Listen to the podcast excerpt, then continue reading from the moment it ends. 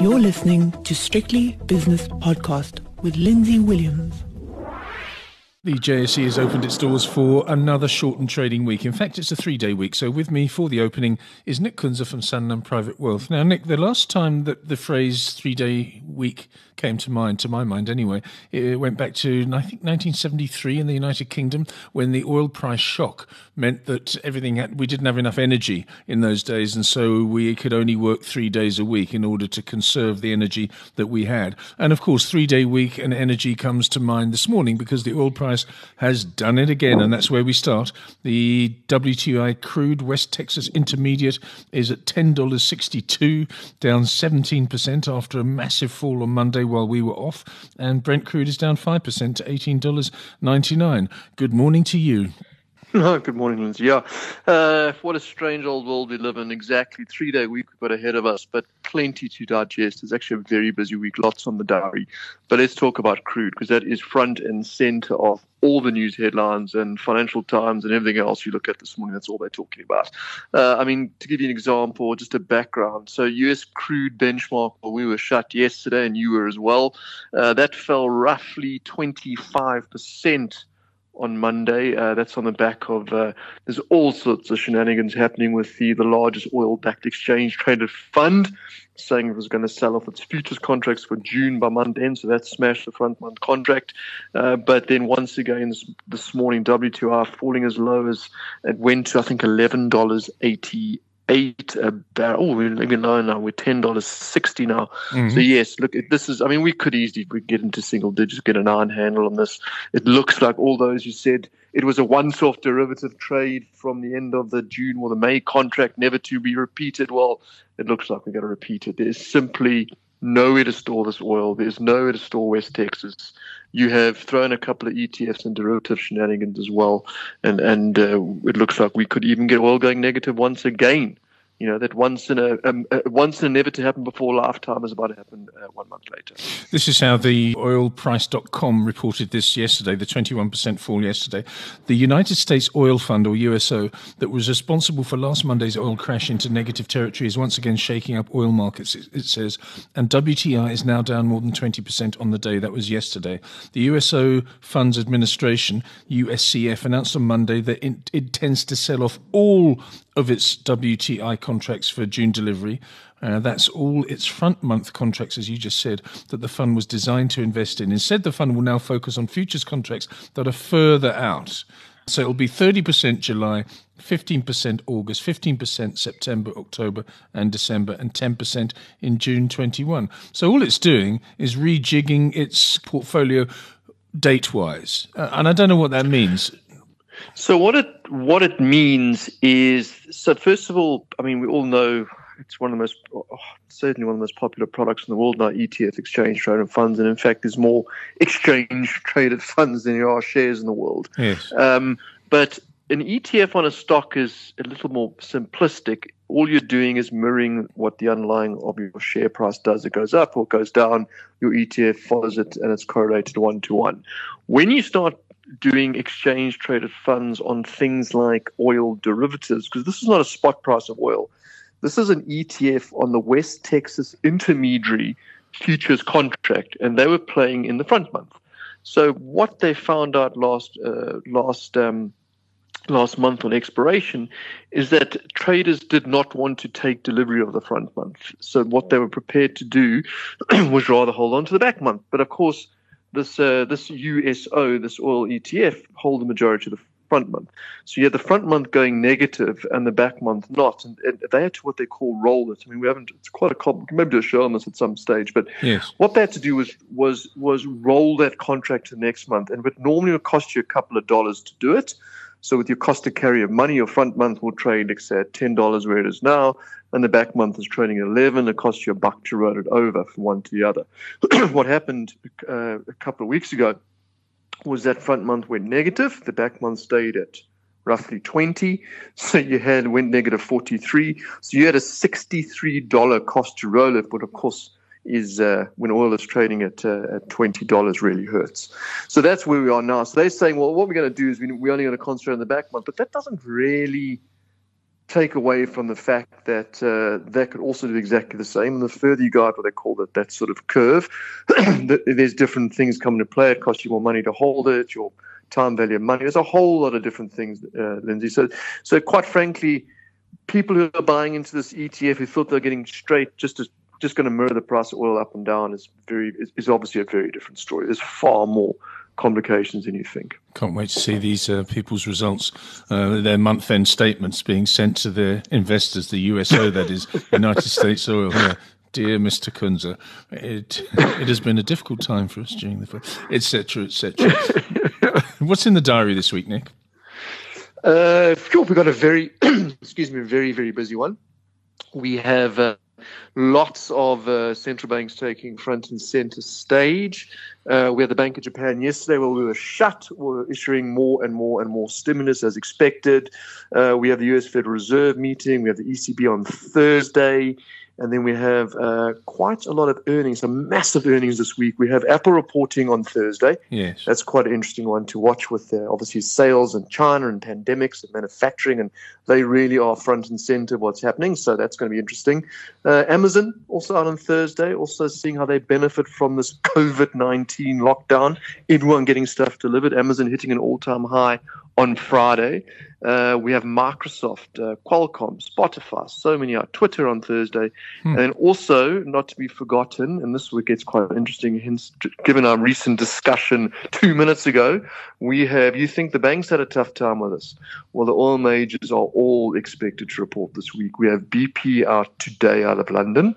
We have Royal Dutch Shell, your part of the world, ConocoPhillips um, on Thursday, and then ExxonMobil and Chevron reporting on Friday. So it's a chocker chocker week for earnings. Obviously, we're shut on Friday, but uh, plenty of earnings out. Yeah, lots of places are shut. United States not being one of them. They don't celebrate Workers' Day, but uh, yeah, it is going to be an interesting week. Um, uh, end of the month on, on Thursday, so a little bit of rejigging here and there, and also mm. a long weekend. Yeah, it's going to be a whole week packed into three days. Which is interesting. Yeah, Stock Exchange News Service this morning.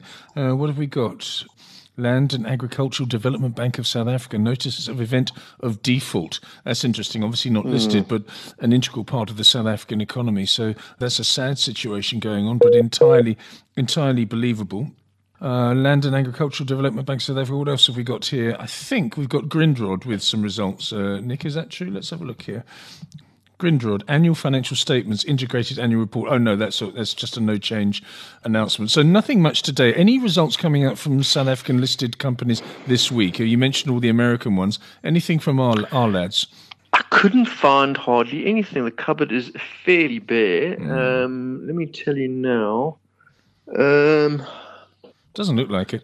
It's one of those weeks no. where people actually schedule it not to uh, schedule not to have results because they want to take uh, ten days off, and they uh, take advantage of the public holidays, of course, which is entirely. Yeah, we do. When is this? Thirtieth of April. So that's three days' time. We've got some. Uh, we've got some private sector money supply uh, economic data that's been released. It's in the morning. We have a budget balance number also on the thirtieth at two o'clock in the afternoon. So that's three economic data. Uh, oh, there we go. We've got some uh, business business confidence numbers also. Oh, that's the first of May. Mm. So we're going to be shut when that's released in total new vehicle sales. So no, very very thin locally. So I guess we're going to have to take our guidance from uh, all the offshore numbers that are coming out. Okay, let's have a look at the spot prices this morning. We've already uh, mentioned the oil price, which is the uh, the main feature of the morning, but we've got the dollar rand at 1880, we've got the British pound against the rand at 23.39, and the euro rand is 20.36 with the euro dollar 108.25. Yesterday in the United States, the Dow Jones was up one and a half percent, or 358 points. The S and P was up one and a half percent as well, just about, and the Nasdaq was a 1.1 percent winner.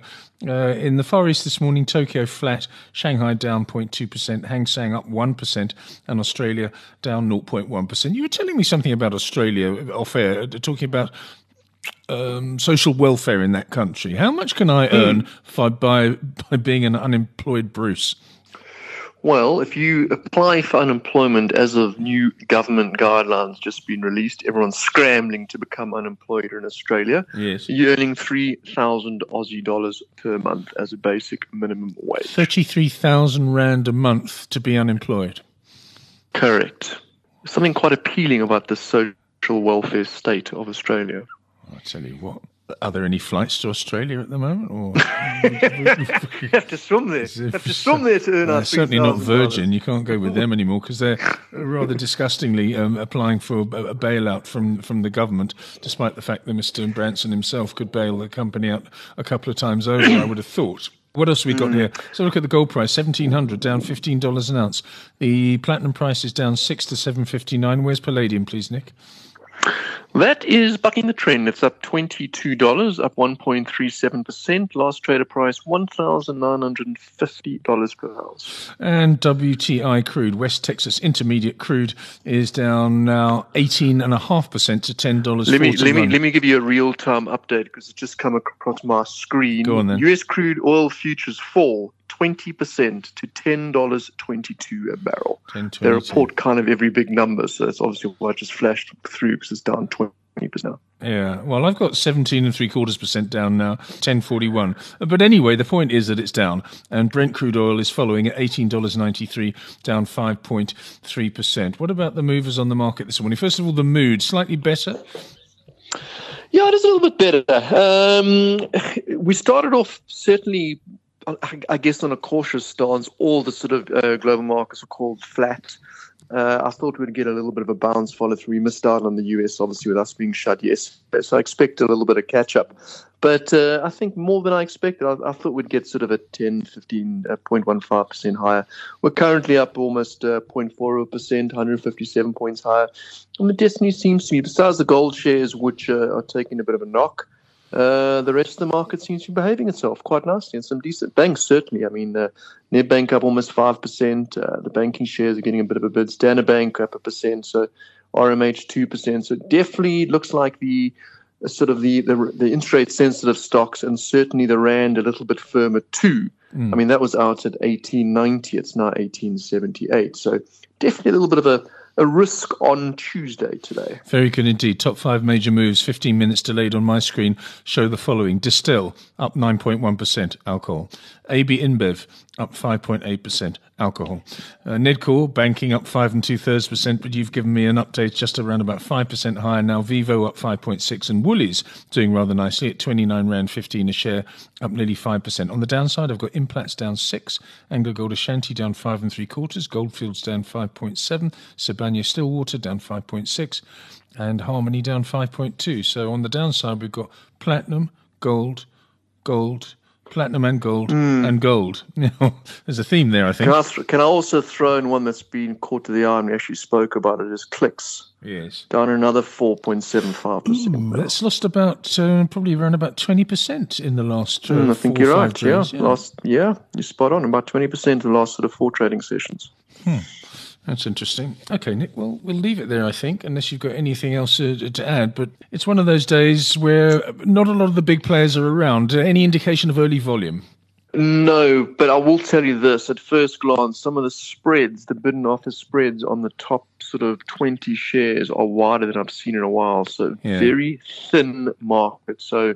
Those who are listening and looking at uh, getting into the market today, just be careful. It's it's a, it's a very illiquid day. It feels like it. I imagine a lot of people maybe even taking this uh, taking this three day week off. Nick Kunze is from Sanlam Private Wealth. He'll be with myself and David Shapiro from Sasfin Securities later on for the five o'clock shadow. That was the opening. The views and opinions expressed in these podcasts are those of Lindsay Williams and various contributors and do not reflect the policy, position, or opinion of any other agency, organisation, employer, or company associated with strictlybusinesspodcast.com. Assumptions made on the analyses are not reflective of the position of any other entity other than the speaker or the author. And since we are critically thinking human beings, these views are always subject to change, revision, and rethinking at any time. Please do not hold us to them in perpetuity.